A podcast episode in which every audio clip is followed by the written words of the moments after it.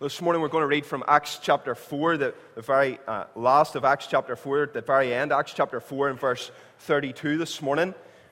And we're going to pick up where we left off last week, Acts chapter 4 and verse 32. And then in Acts chapter 5.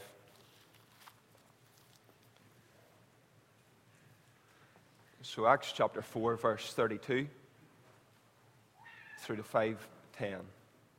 So if you're reading in a Pew Bible this morning, you'll find that on page 1096. Page 1096. This is God's word to us. Peter and John had just been on trial, they had been released, and they'd just, uh, the passage just before us, the prayer meeting had just ended. And then we come into verse 32. All the believers were one in heart and mind. No one claimed that any of his possessions was his own, but they shared everything they had. And with great power, the apostles continued to testify to the resurrection of the Lord Jesus, and much grace was upon them. There were no needy persons among them, for from time to time those who owned lands or houses sold them and brought the money from the sales and put it at the apostles' feet, and it was distributed to anyone as he had need. Joseph, a Levite from Cyprus, whom, whom the apostles called Barnabas, which means son of encouragement, sold a field he owned and brought the money and put it at the apostles' feet. Now, a man named Ananias, together with his wife Sapphira, also sold a piece of property. And with his wife's full knowledge, he kept back part of the money for himself, but brought the rest of the money and put it at the apostles' feet. Then Peter said, Ananias, how is it that Satan has so filled your heart that you have lied to the Holy Spirit and have kept for yourself some of the money you received for the land? Didn't it belong to you before it was sold? And after it was sold, wasn't the money at your disposal? What made you think of doing such a thing? You have not lied to men, but to God. When Ananias heard this, he fell down and died and great fear seized all who heard what had happened. And then the young men came forward, wrapped, him, wrapped up his body, and carried him out and buried him. And about three hours later, his wife came in, not knowing what had happened. Peter asked her, Tell me, is this the price you and Ananias got for the land? Yes, she said, That is the price. And Peter said to her, How could you agree to test the Spirit of the Lord? Look, the feet of the men who buried your husband are at the door, and they will carry you out also. And at that moment she fell down at his feet and died. Then the young men came in, and finding her dead, carried her out and buried her beside her husband. Great fear seized the whole church and all who heard about these events. Amen. And we thank God for his word to us, and we'll look at it a little bit later. Well, please do turn with me to the book of Acts this morning. And as we pick up at the end of Acts chapter 4, and our verses 32 through to 5 and verse 11. Now, this morning, as we think about this passage, what is our aim? What is our aim here as a church, as Hill Street Presbyterian? Our aim is simply this to be faithful to Jesus Christ. That is our aim that we're faithful to Jesus Christ. A number of years ago, whenever I was uh, exploring the call of ministry upon my life, a man said to me this. He said, John, in whatever the Lord gives you, you are faithful to Him. So if you have to put out the chairs, and that's all He trusts you with, you are faithful to Him. And then, as He trusts you with more, if He trusts you with more, your call is to be faithful. And as a church, our call is to be faithful this morning. Now, in this faithfulness, the question stands before us are we fired up or are we fake? And hopefully you can see it there. It's a little dog with a mask on. Are we fired up or are we fake here this morning? Are we faking it one Sunday at a time, one conversation at a time, one awkward encounter with the minister at a time, hoping that he doesn't ask us, Well, how are you getting on in your walk? The dreaded question that may come to you. Or, What did you read today, or yesterday, or last week? And you're just hoping that you'll get past that awkwardness, that awkward conversation, afraid in case someone should ask. Or maybe you're not faking it this morning. Maybe you're not on fire, but you're just somewhere in between. You're just sort of coasting along. Well, as we come to this passage, it's either we're fired up or we are fake. And for those of us who are faking it this morning, we see in chapter 5, verse 1 through to 11 here, the seriousness, the seriousness of faking it before our God. So, as we work through this, we want us to be open and to be honest with ourselves here this morning. This is no good. It's no good sitting under the word if we're not open and if we're not honest before ourselves as brothers and sisters, but also with our God. So, we're asking for openness as we come to this passage. I was working a few years ago uh, uh, for Cherry Drainage Pipes. There are other pipe companies available, I am sure, all right? But for Cherry Drainage Pipes, and I was doing a night shift. Uh, and uh, it was our first night on. My friend uh, Mark Crozier and myself, we were working night shift. Uh, and uh, it's a big pipe factory, big pipe machine. So they're making twin wall plastic pipes, if that means anything to you. And these pipes are coming consistently 24 hours a day, seven days a week, this machine runs. And the pipe comes out, and a big blade runs around it, cuts it, and it rolls out into a stack. Well, everything was going fine. A few hours in, and the crates are starting to pile up a little bit. And the boss man who's meant to be working the forklift, well, he's nowhere to be seen. One of the machines has, has, has broke down somewhere else in the factory. So me and my mate Crozier, we're working away. And, and we're realizing that we're soon going to run out of room here. There's no room left in the factory for another bale of, uh, another bale of pipes. So Crozier says to me, he says, John, can you drive the forklift? Now, the last time I drove the forklift, was with Dad a number of years ago, and I said to Crozier, Of course I can drive the forklift, no bother to me. Went out, got the forklift, brought it round to the door, put the prongs in, lifted up, lifted up the pipes, started to reverse back, all was going well, going across the yard. Bang! Massive crate of pipes, splits open, hits the floor, splits open. And I'm thinking to myself, this is it, first night, and we're going to get fired. So way back into the, into the factory, gather up another bit of wood, another bit of metal, trying to work at this, get them all packaged back up nice and neat, and get the label put back on them, and push them over to the far side of the yard. And it, took me about 45 minutes during the night shift to get all that done, sweating, Crozier, him laughing at me. The boss comes in. What is the first thing the, bo- the boss says? Hi, boy. Did you, drop a, did you drop a crate of pipes over the far side of the yard? And I says, Look, I'm really sorry I did. I, I, I tried to cover it up. I tried to pretend. And he says, Don't be worrying about it. But I tried my best to cover it up. I tried to conceal it. I, I, was, I was working so hard, I was sweating. Crozier was laughing at me, but here was me. I thought everything was going to fall apart. And he spotted it straight away, at the far side of the yard. And he spotted it. Doesn't matter how good of a show we put on. Doesn't matter how, how much we try to tidy ourselves up, how much we try to cover it up. This morning, as we approach a holy God, if our hearts are faking it, if we are far from Him, if we're saying one thing and doing another, the Holy Spirit can see it.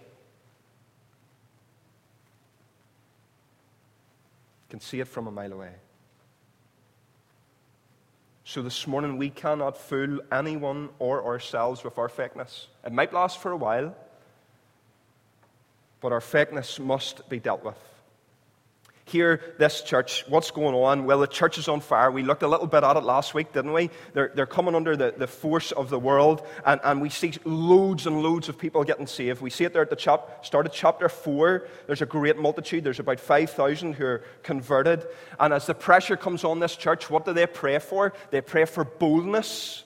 Not for safety, but for boldness to speak God's word clearly and to speak it accurately. And we pick it up there in verse 31. After they prayed, the place where they were meeting was shaken, and they were filled with the Holy Spirit and spoke the word of God boldly.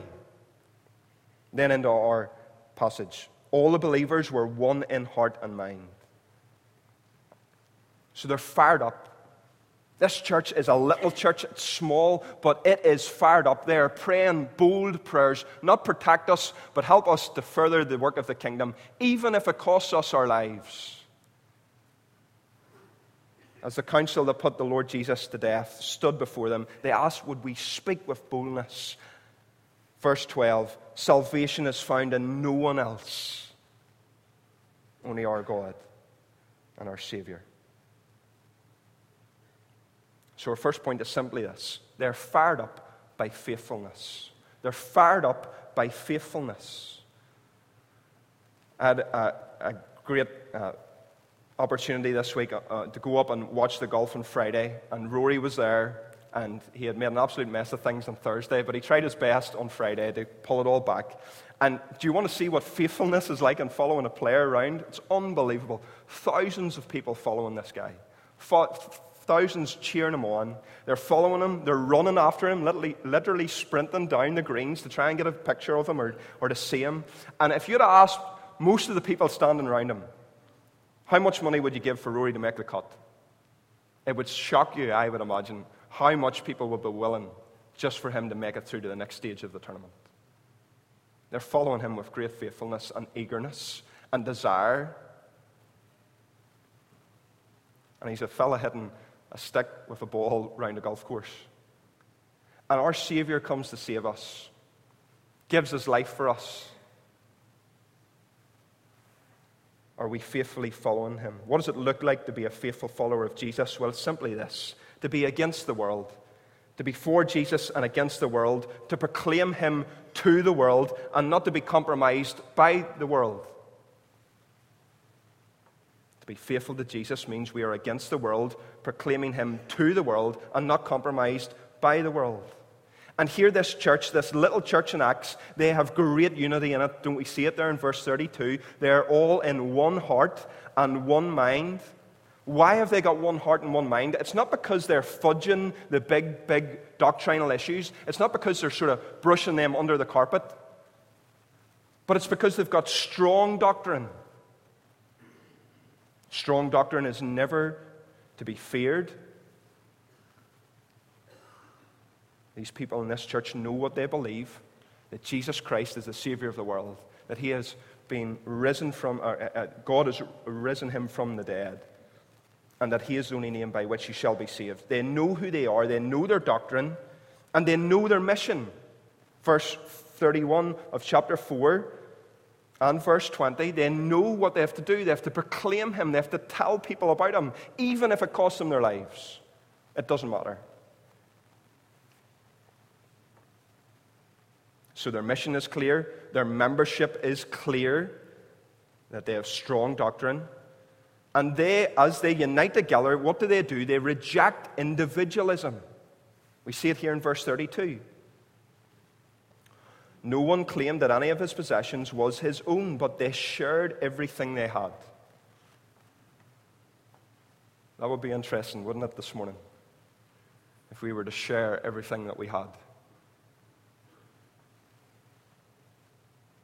You see, for them, the value of the gospel meant so much more than the value of earthly possessions. And their fuel was simply this that they were fueled with a passion for the Lord Jesus. Because of chapter 4, verse 12, because there's salvation in no one else apart from the Lord, they knew it, they held on to it, they believed it with all of their hearts, they were convinced of it.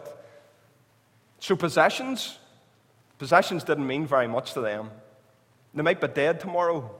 The council might come back for them. They might be crucified. Possessions, they didn't count for anything. And for us, why is it? Why is it that all of us, all of us, let possessions take such a grip?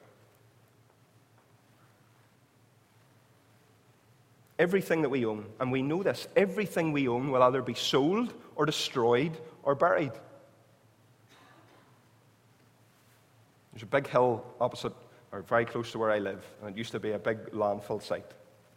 How many people's lives are in that landfill site? Everything they worked for. Goods will fade, but the joy in the resurrection will last forever. So that should help us this morning as we fight against individualism, as we fight against materialism, the joy of the resurrection will last forever. That's what we're laying up for ourselves in heaven. That's what we've got there. So let stuff go. Whatever it is, Whatever material item has a hold on us, we let it go. Psalm 146 and verse 4 says this And whenever a man dies, he will return to the ground, and his plans come to nothing. So we use what we have for God's glory, and we don't cling on to it. Fired up by faithfulness, these people are transformed by God's grace they have everything in common. They have got one heart and one mind, and that is to see people saved for His glory. And they're going to go and they're going to give everything that they have to see it. How radical are they? Well, here at the end of chapter 4, we see that a man called Barnabas sells a field. Could you imagine that in County Armagh? Selling a field and giving it to a church whenever you're alive. Son of encouragement, verse 36. Here's Barnabas. And he brings it and he lays it at the apostles' feet. He gives it to Christ. And he says, I understand that I'm going to be dead very soon in the grand scheme of things. I've got a field. Here's some money, and some people might get saved. So you can have it. Here it is. Lays it down at their feet. But then we go into chapter 5, and this is our second point and our final point. Some people are finished because of fakeness. Some people are finished because of fakeness. Here we have a funeral, or two funerals, because of fakeness. This man, Ananias, and his wife, well, why are they motivated? Why are they motivated to sell this piece of property that they have? Well, maybe they look at Barnabas, they look at how he's been exalted, they look at the fame that he's getting, and they want it for themselves. So they sell this piece of property, but they think to themselves, look, we'll say we've give everything, but we'll keep a little bit back for ourselves. We've been working through Malachi. We see the great sin of that. And here again, it, it appears. You see, the enemy's trying to attack the church from outside. And what's it doing? It's compressing them, and they're, they're meeting to pray, and it's, it's firing them up. So now it's coming from within. And here, the, this couple brings their, their sacrifice before, before the apostles and lays it at their feet. But there's fakeness in it. And we maybe think this morning, whenever we read this, it's only a little lie. What's going on? Why, why does God, God call both of these people out into eternity? It's only a little lie. Surely they've, they've, they've, they've give the majority of the money to him. Whenever we're tempted to say that, we must realize the seriousness of sin before a holy God. And this is something that we often lose. We lose the seriousness of sin. This is a picture of awesome judgment before a holy God. Our God is infinitely holy. And to be worshipped as holy, God is fully pure. He is limitless in his perfection. And until we understand how holy our God is, we cannot understand how devastating our sin is. The potency of our sin, the hopelessness of who we are, and the need of His grace. But, friends, this morning, whenever we see our sin in light of a holy God, we see our great need of Calvary. And we praise him because of Calvary. That we're cleansed by his son's blood. This church here, they understand it, but these two folks, they don't get it. And they're treating God lightly, and they've got sin in their hearts. And we see it in verse 3. Look at this. Look at this statement, verse 3. Ananias, how is it that Satan has so filled your heart that you have lied to the Holy Spirit a heart not filled with Christ, but filled with Satan.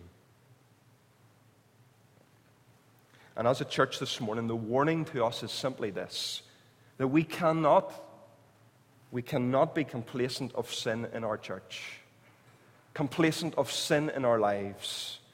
A holy God will not tolerate it as the church is expanding, as people are coming to know him as Lord and Savior, surely this would have been really easy to look over. Great things are happening, miracles are happening, wonderful things are happening in the church. Here's people, and they're given a good percentage of their money. But yet, Satan had filled their heart, and they kept some for themselves. They tried to deceive, they were fake. And it ended with two funerals. And the challenge for us is this where are we faking it this morning? Where in our Christian lives are we faking it?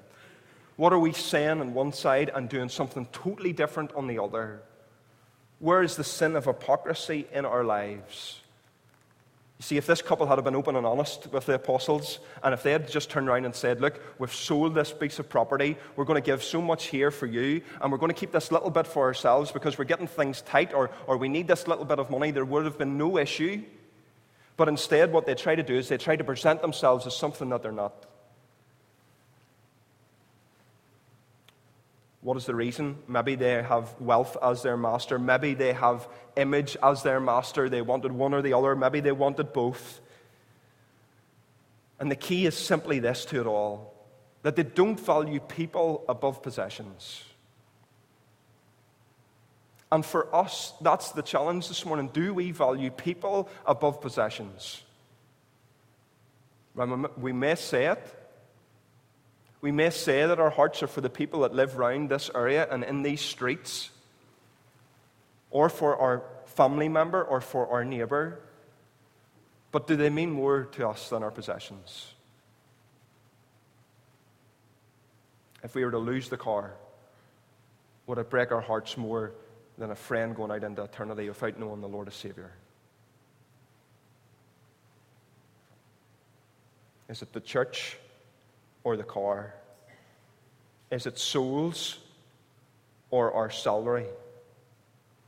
Is it Jesus or is it a Jaguar? Is it holiness or is it a holiday? And don't get me wrong this morning, these things are to be enjoyed. These are good things that God has given us that we should enjoy. But the key is what has filled our hearts. For, for Ananias in verse 3, it is Satan. Satan had filled his heart. It captured him and taken him. The things of this world were brighter than the glory of our risen Savior. So, this morning, for all of us, the message is simply stop faking it. Stop faking it. Why? Because we won't be okay.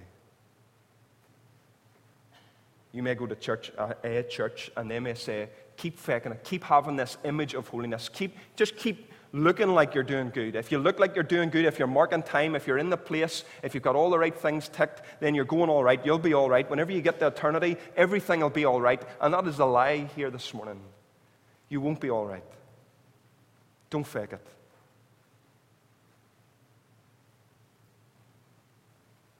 Do we know Him as Lord and Savior? Have asked Him to forgive us of our sin? Are we fired up for Him? Fired up for our Savior? We want to be a faithful church as we close, faithful to Jesus and fired up for Him.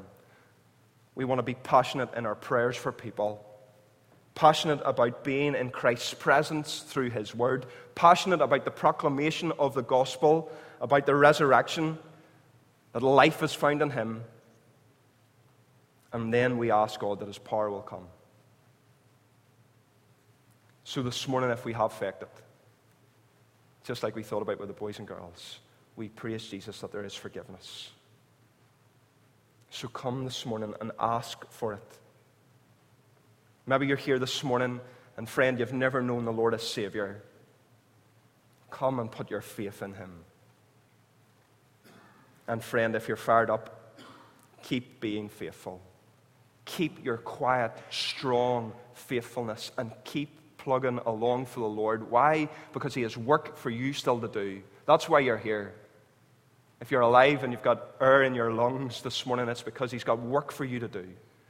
He hasn't finished with you yet. He hasn't called you home. And whenever your work's done, He will call you home. So live faithfully for Him. Fired up.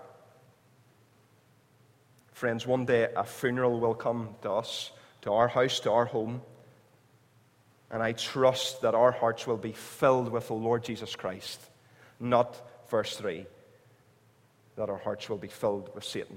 So we look to him this morning, the one who stirred this church and who gave it a great expansion. And we're asking him, please do the same. Please do the same here in Lurgan. Please save, please save people. We're more passionate about people's souls, more passionate about people than we are about possessions. Let us pray.